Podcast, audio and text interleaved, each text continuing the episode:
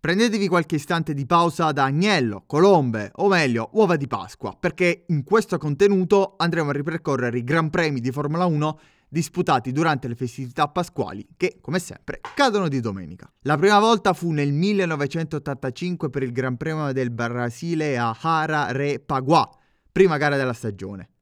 In qualifica Michele Alboreto sulla Ferrari partì in pole pregustando una dolce Pasqua per i tifosi. Ma in gara sarà Alan Prost, partito sesto, a battere il ferrarista. A completare il podio fu l'altro italiano Elio De Angelis. Tre anni dopo è sempre la prima gara in Brasile a correre il Gran Premio a Pasqua, con ancora una volta Alan Prost vincitore.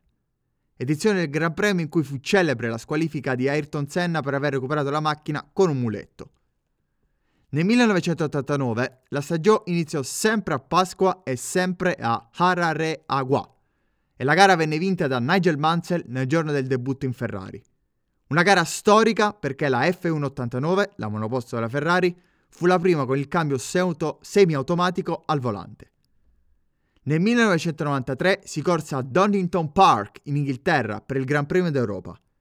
Questa gara, tra l'altro, è divenuta tra le più memorabili per l'impresa sotto la pioggia del vincitore Ayrton Senna. Partito quarto, in un solo giro si portò al comando superando Frenzen, Schumacher, Hill e Prost, dominando la gara e doppiando quasi tutti, compreso Alan Prost. Nel 1996 in Argentina, sul circuito di Buenos Aires, vinse Damon Hill sulla Williams. L'anno successivo, nel 1997, sempre a Pasqua, sempre in Argentina a Buenos Aires, vinse Jacques Villeneuve ancora su Williams. In entrambi i casi, sia nel 1996 che nel 1997, i vincitori del Gran Premio di Pasqua vinsero anche il mondiale.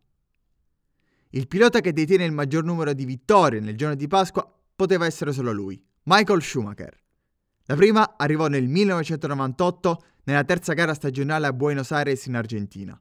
La seconda a Interlagos, in Brasile, nel 2002 con la doppietta della famiglia Schumacher, visto che il fratello Ralph si classificò secondo.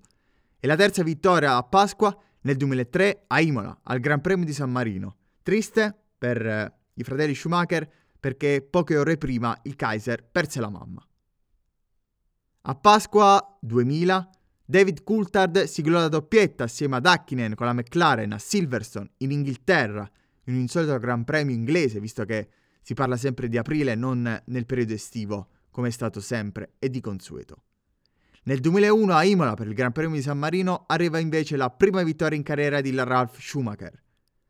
Si tornerà poi a correre a Pasqua nel 2007 a Sepang, in Malesia, dove vinse Fernando Alonso su McLaren davanti al compagno di squadra, il giovane Lewis Hamilton.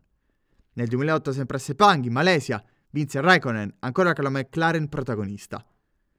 Nel 2010 ancora la volta di Sepang. La gara nel giorno della resurrezione fu dominata da Sebastian Vettel con la Red Bull, partito terzo e finendo davanti a Webber e Rosberg, entrambi partiti davanti al tedesco. Gli ultimi due Gran Premi disputati a Pasqua sono stati corsi in Bahrain. Nel 2014 fu doppietta Mercedes con eh, vincitore Lewis Hamilton davanti al compagno di squadra, ma acerrimo nemico, Nico Rosberg.